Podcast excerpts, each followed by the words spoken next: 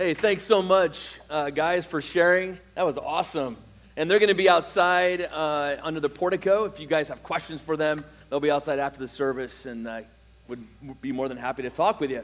All right, junior church is dismissed. Finally, right, guys? uh, ages 5 to 5th grade. Have fun for the remainder of our time together today. So, uh, we will continue to hear more about um, how PFC supports uh, missions and missionaries. Uh, we're going to hear uh, updates the first Sunday of every month. That's a good rhythm for us as a church uh, so that we keep this on our radar, so that we keep hearing about God's work all around the world and how we can pray uh, for our different missions and missionaries. There's a few bonus ones sprinkled in. Uh, in fact, in two weeks, Pastor Antoine's going to be here and we'll be sharing about what God is doing in Haiti. Uh, Pastor Antoine's a missionary that our friends at North Point Church have supported for many years, and uh, he'll be with us uh, in two weeks. And then also, uh, and, and all this is in your, in your bulletin under the uh, section called uh, Coming Up, or I forget what Kristen called it, but it's stuff, it, it's all in the bulletin. But keep this date on your radar as well. Tuesday, September 27th, 6 o'clock. Uh, David Nelson, who serves with Crossing Cultures International, uh, and again has been supported uh, over the years by North Point, will be coming to share an update about his ministry. So that's happening on September 27th. Um, this is who PFC is. This is who we are. We are a church that supports and sends men and women to do God's work in our city, in uh, the southeast part of Pennsylvania, and all around the world. This is who we are. Welcome to PFC, a people following Christ. I'm Dave Hakes. I'm one of the pastors here at Parker Ford. I'm one of the many Daves around here. Lots of Daves, too many to count. It's kind of a joke now. Uh, uh, Dave Folk in the back, Dave Lawrence up here, Dave's everywhere. But it's good to be with you this morning. It's been a joy uh, to continue to get to know many of you. Uh, sometimes it's intentional, and sometimes we just randomly run into each other, like at Infinitos, you know? Uh, good times, but uh, getting to know each and every one of you is, is a gift. It's a privilege. It's awesome. For the next few minutes, I want to share with you about another really, really cool church. Uh, a very diverse church at a strategic location that was on mission for Christ. There was no doubt at this ecclesia, at this gathering, at this movement of of Christ followers that there was no doubt that God was present in their midst. There was no doubt that God was calling the shots, that He was initiating His plan and purposes.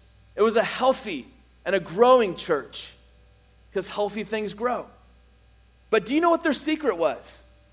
Do you know what, uh, what their secret sauce was, so to speak? Well, that's what I want to unpack for us in our few remaining moments this morning. Um, but a little bit of background information for you as we uh, talk about this church. We're talking about this ancient church in the, in the first century, later part of the first century, located in Antioch in Syria.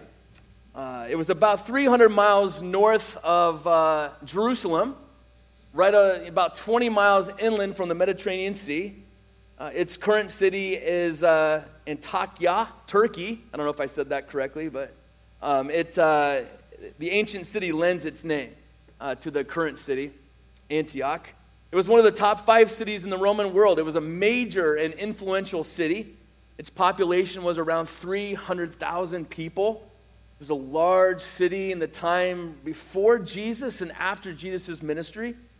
It was a cosmopolitan and international city, very diverse. People from various parts of the world had come to, to Antioch to live.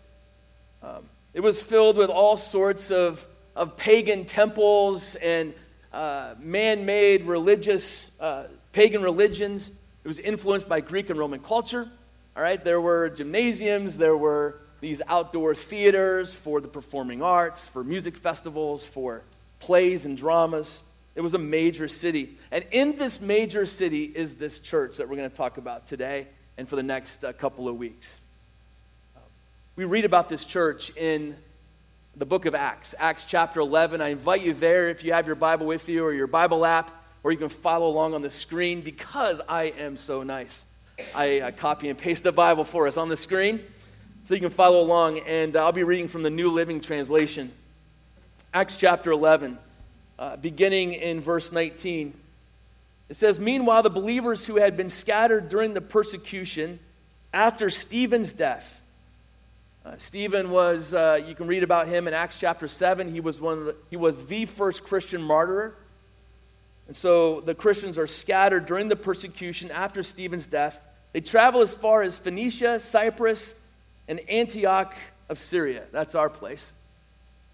Uh, they preached the word of God, but only to Jews. However, some of the believers who went to Antioch from Cyprus and Cyrene began preaching to the Gentiles about the Lord Jesus. And so this was a, this was a game changer. They started preaching the gospel to Greek speaking people. And I love verse 21 the power of the Lord was with them, and a large number of these Gentiles believed and turned to the Lord. It was kind of cool. This past week, uh, our friend Josh Park, who's the pastor of Branch Life Church, uh, he lives in Coventry Glen here. He stopped by and he's like, hey guys, I just want to stop by and say hi. And uh, we prayed together, but at, at, the, at the very start, he's like, guys, I got some exciting news to share. He's like, somebody that we just recently got to know here in Coventry Glen, uh, someone who's kind of in a desperate situation, has pancreatic cancer.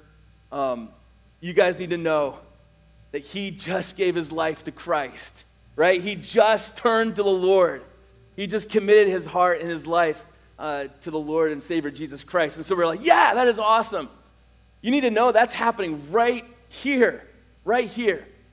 But that's what it was like for this church in Antioch. People were turning to the Lord.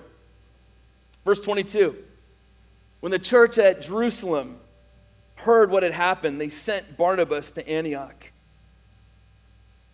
When people's lives are transformed, the news gets out. The news travels. It traveled all the way to Jerusalem. And they sent Barnabas to Antioch. When he arrived and saw this evidence of God's blessing, right? People are turning to the Lord. They are sharing the, the, the good news about Jesus in the Greek language so that people can understand. When Barnabas saw this, he was filled with joy and he encouraged the believers to stay true to the Lord. Barnabas was a good man, full of the Holy Spirit and strong in faith. And many people were brought to the Lord. It's kind of a theme throughout. People turning to the Lord, people being brought to the Lord.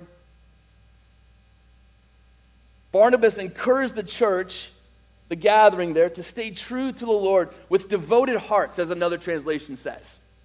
And understand, like, this is a pagan culture. This is, this is a culture with a lot of different religions. It's a large city with all these glittering distractions pagan practices.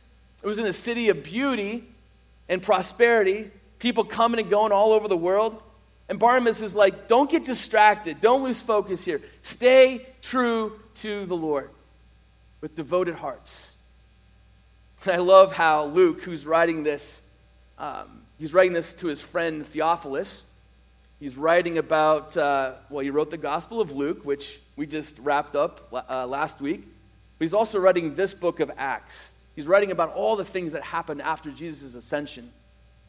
And as Luke is, is, is thinking back about this, he can't help but say, Oh, Barnabas, man, I wish you knew him. Guy was a good man. He was a good man. Do you know any people like that? People that are full, it says he was a good man because he was full of the Holy Spirit and strong in faith. For those of you who are here on Friday um, for uh, Mr. Ron Whistler's memorial service, uh, you heard person after person come up here and share that sentiment. Ron was a good guy. He was a good man. He was a good man because he was connected to the, to the Spirit of God. And he just dripped the fruit of that Spirit of love and joy and peace patience and kindness, goodness, faithfulness. He was strong in the faith. Verse 25 Then Barnabas went up to Tarsus to look for Saul. Tarsus was a, up and around the bend of the Mediterranean Sea. And so um, I wonder if Barnabas is like, oh, Saul has to see and experience what I'm seeing here at this church in Antioch. Something amazing is happening. So he goes and finds Saul. He finds him, brings him back to Antioch. Both of them stay there. Um, both of them stay there with the church for a full year, teaching large, large crowds of people. And then we have this, uh, this parentheses, and we were, where's, where's Josh Hafers? Oh, I think he's on security today. Anyway, he was teaching one of the Sunday school classes today, and he's like, I love parentheses. So anyway, he would appreciate this. In, in parentheses, it says, It was at Antioch that the believers were first called Christians. Now, uh, people outside the church are looking in at this amazing group of people in Antioch, and they're like, These people, they talk the talk, they walk the walk. These people look a lot like Jesus. And I know that they were saying this sarcastically right? They were kind of like poking fun at these people in this church. They were saying literally, they're little Christs. They're little Christ. They're, they're Christians. But I think the people in this church in Antioch were like, that is the ultimate compliment. That means that we are doing something right, right? that we are actually looking like and sounding like Jesus in our city. Pretty awesome. Verse 27 did I get through? Yes, I did. Verse 27 During this time, some prophets traveled from Jerusalem to Antioch. Prophets were people who proclaimed the word of the Lord. They, they also sometimes would predict the future. One of them, named Agabus, stood up in one of the meetings and predicted by the Spirit that a great famine was coming upon the entire Roman world. And this was fulfilled during the reign of Claudius. So the believers in Antioch decided to send relief to the brothers and sisters in Judea, everyone giving as much as they could. This they did, entrusting their gifts to Barnabas and Saul to take to the elders of the church in Jerusalem. So we see here there's prophets, they predict that there's going to be a famine, and it happened. And all the believers in this church in Antioch were just like, our thoughts and our prayers are with the people in Judea. Well, they probably did that, but they went above and beyond that, right? What, is, what, what does it say? They, they gave as much as they could. They sent relief to these people that were suffering, that were starving to death. So there's this spirit of generosity that is permeating the church there in Antioch, and we're going to talk a little bit more about that in a couple weeks. But now flip over to Acts 13. I want to catch the first three verses of this chapter. Acts 13, this is where we begin to see their like secret sauce. Like what, what is making this church uh, so healthy and, and why is the spirit alive and well in this church? It's more than just their generosity. And Luke begins by talking about some prophets and teachers in this church. And again, this, church, this is a church that had been growing for several years. It was a mixed church of Jews and Gentiles that were all brought together quite a mix. And, and uh, as we're going to see, there was when you bring people that you know are very different, when you bring diversity together, diverse groups of people, oftentimes there can be some tension, there can be some issues, there can be some conflict. And so Brandon is going to walk us through that next week, uh, how they handled conflict. Pretty awesome stuff. But Luke here gives a short list of these prophets and teachers in this church. Again, prophets proclaim the word of the Lord teachers taught the, the, the, the, message of Jesus so that people could understand. They would teach the stories of Jesus. So there's five people that Luke lists, and you can see even like the, the diversity of these people. So among the prophets and teachers of the church at Antioch of Syria were Barnabas. And uh, we know, we, we, we hear about Barnabas in Luke chapter 4. He was a priest, he was from the island of Cyprus. He had a deep connection with the church in Jerusalem. And as we just saw, he was a good man. He was a good man. And then there's Simeon.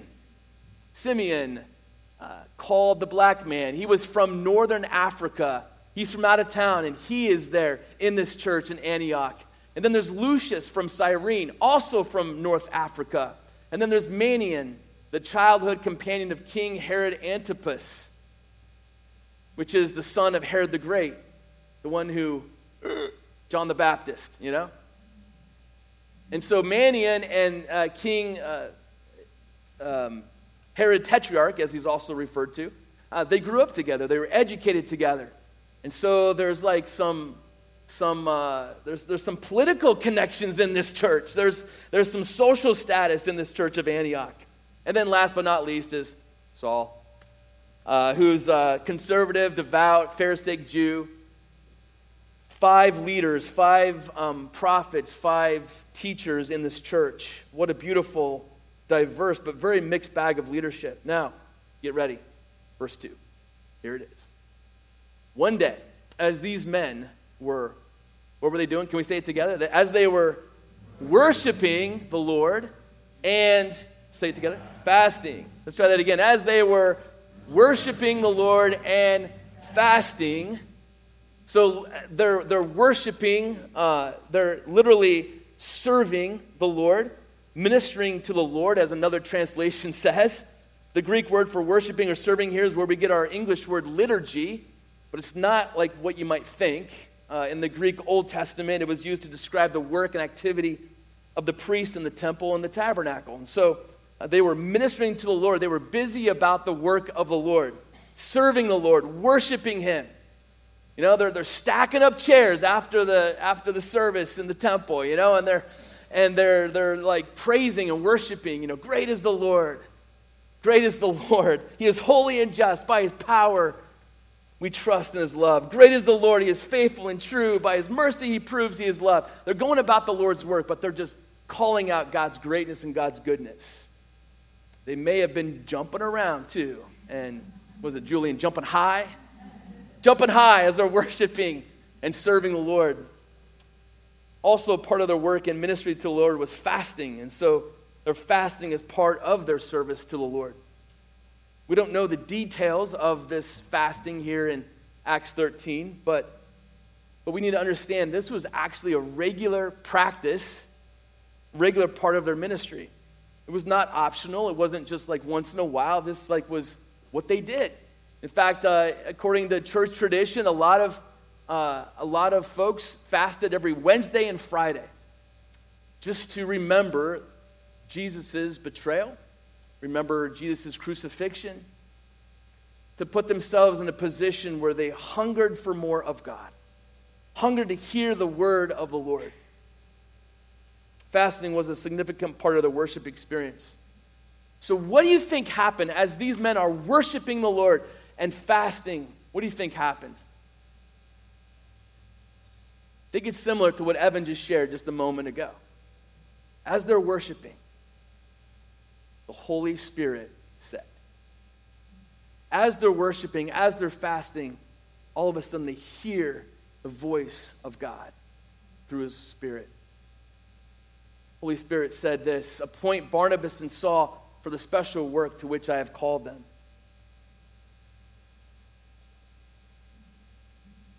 They don't just send these guys out and go, okay, well, uh, we're supposed to send. Uh, we're supposed to appoint them for this work. Okay, we're going to appoint them and send them out. But look what they do after this. Verse 3. So, after even more fasting and prayer, more fasting and prayer, the men laid their hands on them and sent them on their way. They lay hands on them, officially commissioning them, placing authority on them, designating them for the ministry that God had them to do. It was clear that they were to send them out. And understand, these are two guys that they love that had been with the church for a year. They loved Barnabas and Saul. But they realized that God had some special work for these two men to do. And so they lay their hands on them and send them on their way. This was the beginning of Paul's missionary journeys. And notice that this work was not, this work was God's idea, right? It didn't come about from some evangelism strategy planning session. Not that those are bad, all right, but, but God is the one who is initiating this. And we see all throughout the book of Acts as, as followers of Jesus come together and seek the Lord and worship Him and, and fast and pray. God reveals His plans and He opens doors. And all of this grew out of a time of worship, prayer, and fasting. There's an old book uh, in the early 1900s from by E.M. Bounds, Power Through Prayer, and he says this. He says, What the church needs today is not more machinery or better, not new organizations or more novel methods, but men whom the Holy Spirit can use. Men of prayer, men mighty in prayer. The Holy Ghost does not flow through methods, but through men. He does not come on machinery, but on men. He does not appoint plans, but men, men of prayer. This was written quite a while ago, so we absolutely add in women. God uses men and women. He does not anoint plans, but men and women, people of prayer. Worship, prayer, and fasting was their secret sauce. It was the engine that powered this church. It's what opened their ears to hear the voice of the Lord, the voice of God.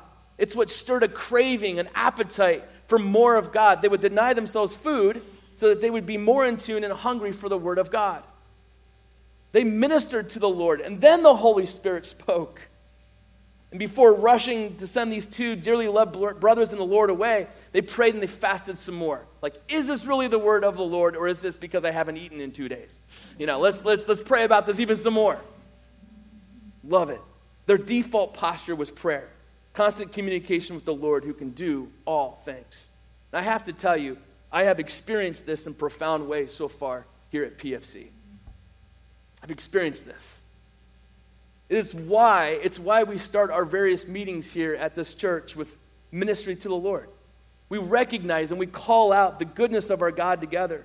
We acknowledge that we need God every step of the way. In fact, we don't want to take another step or make another decision or move on to another agenda item unless the Lord is present and directs us to do so. It's why our elder team is starting to read a book uh, by Keith Yoder called Presence Based Leadership. It was a recommendation from Scott Newcomer. We're going to start discussing that together. Present based leadership. It's why we have Friday morning men's prayer. At first, I'm like, I'm not getting up that early on a Friday morning. But I'm so glad I did last Friday. We were in the house of prayer, just going after it, praying for our city, praying for our teachers, praying for our schools, praying for our city officials, praying for those with addictions. It's why ladies gather on Zoom on Tuesdays and pray together. It's why discipleship groups meet a couple of nights a week to study the Word together, to pray together. By the way, stay tuned for some vision and information about some new small groups coming up later this fall. It's why Brandon gathers folks right out here in the conference room at 9 a.m. for prayer. Or as some of you call it, it's the pretty room, not the conference room. It's a pretty room out there. That's why he's out there right now, praying. It's why in the next couple of weeks there will be someone or a couple praying and interceding during, during our 10 a.m. worship service. It's why there's an active PFC prayer chain here. And, and thanks to Deb for, for sending those emails out. Every week, two or three emails go out.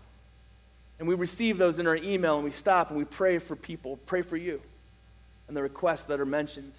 And by the way, if you're if you're not hooked up to that prayer chain and would like to become part of that prayer chain, all the information's in your bulletin this morning.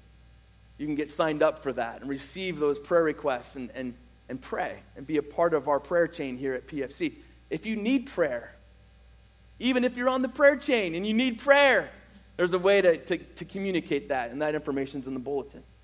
It's why in recent meetings, um, and I've really appreciated this about DJ, um, once in a while, he'll just like, you know, say, hey, time out. Let's stop and pray.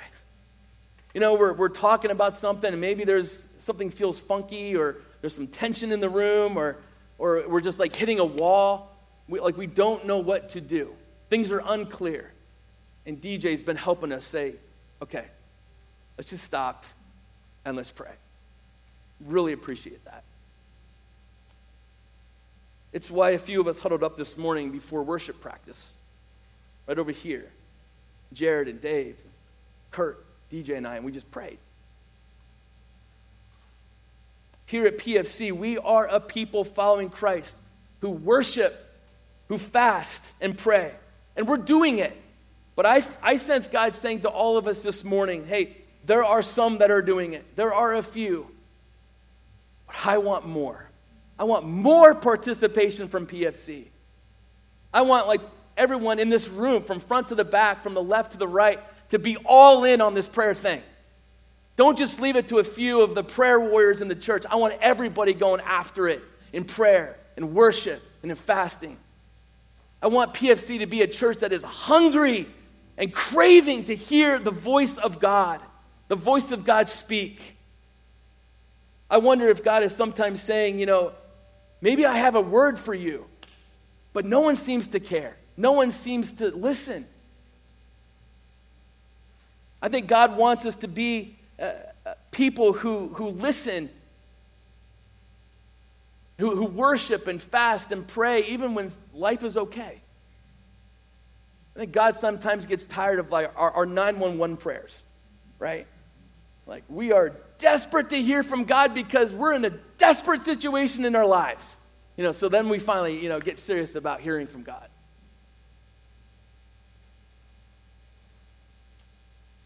Friends, this was the church in Antioch. And this is why they were able to give all they could to help starving folks in Judea. This is why they were able to commission and, and say goodbye to two dearly loved brothers in, in the Lord and set them out on incredible missionary journeys. This is why people were turning to God and lives were being transformed and changed. This is why they were able to handle conflict and honor Christ during th- these times of conflict. This is why they were able to come together as such a diverse group of people.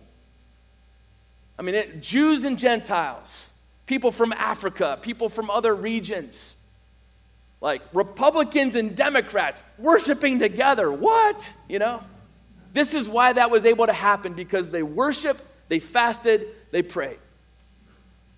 And friends, it was evident to some godly people through a recent discernment process. You remember, you probably filled out some uh, questions the end of last year, the beginning of this year. You may have met with some folks. And their sense and our sense as staff and as an elder team and regional leaders is that God is calling PFC to act like the church in Antioch in these same ways. PFC will continue to grow in these areas of worship, fasting, and prayer. But it starts with you. It starts with everyone being on board and doing this. So I missed a bunch of pictures, but there's my picture of fasting, okay? And there we go. Oh, I missed that one too. All right, that was a beautiful picture. Um, Antioch's model for ministry, I think the application is very, very clear. Not simple, but it's clear to us today. First of all, we need to seek God's presence, tend to God's presence through prayer or through worship and service. Right? That means when you're driving around in the car on 422, means that while you're going to class, walking around campus, that you are worshiping. You are, you, know, you just say, okay, I'm going to call out for the next five minutes. I'm going to call out all the things I know are true about you, Jesus. And you just start calling them out. Like today, like we learned in the Sunday school class, He is my shield. Just call it out. Call out His goodness. Then be desperate for God even in non desperate times through fasting. You want to, you want to like clean out your ears a little bit. Deny yourself something physical for a season, for a time, for a spiritual purpose. Deny yourself something physical so that you can crave and, and have a, a bigger appetite for the things of the Lord. Doesn't always have to be food, but sometimes it is. Food has a way of like messing with us. You know, do it, do it at a, a spot where it's okay if you're hangry. You're like, I'm doing it for the Lord. Uh, right? But like, that self discipline, denying yourself so that you can hear from God. And then my third point is pray, pray, pray, and pray. Pray, pray some more. Keep on praying. Keep this constant dialogue with the God of the universe, the God who's able to do all things. Talk to Him. Pray, pray, pray. So, Heavenly Father, as the worship team comes back up to lead us out in a closing song this morning, we, uh, and it's a good one. This song, uh, What a Friend We Have in Jesus, reminds us of times where we just get this really wrong. right? We, we, we think that we've got it all figured out, or we don't need God, or we get lazy in our spiritual disciplines. We get busy, like Blake was talking about. Like we get back to our normal routines of school and sports and homework and, and all of our responsibilities, and we lose that time. We lose that connection with Jesus, and we, we so desperately need that. This song says, Oh, what peace we often forfeit, what needless pain we bear, all because we, you know it, right? All because we do not carry everything to God in prayer. Lord, may we be a church, may P be a church family that is going hard after these things that the church in Antioch went hard after. That we are people that worship, that minister to you. It's not about us, it's all about you. You are worthy of it all, Jesus. And we are people that fast. We put some spiritual disciplines in our life so that we can hear more from you, Jesus. And we pray. We pray some more, and we keep on praying. What a friend we have in you, Jesus. Thank you for listening to us. Thank you, Holy Spirit, for speaking. And it's not something that you did 2,000 years ago. You are still speaking today. If we only have ears to hear, we only put ourselves in a spot like Evan did, where he's worshiping and going after you in worship, those are the times when we can hear from you in profound ways. we heard on Friday there were people praying for Evan. Thank you, Lord, for being our friend and for listening to us when we pray. Help us to be who you've called us to be. In Jesus' name, amen.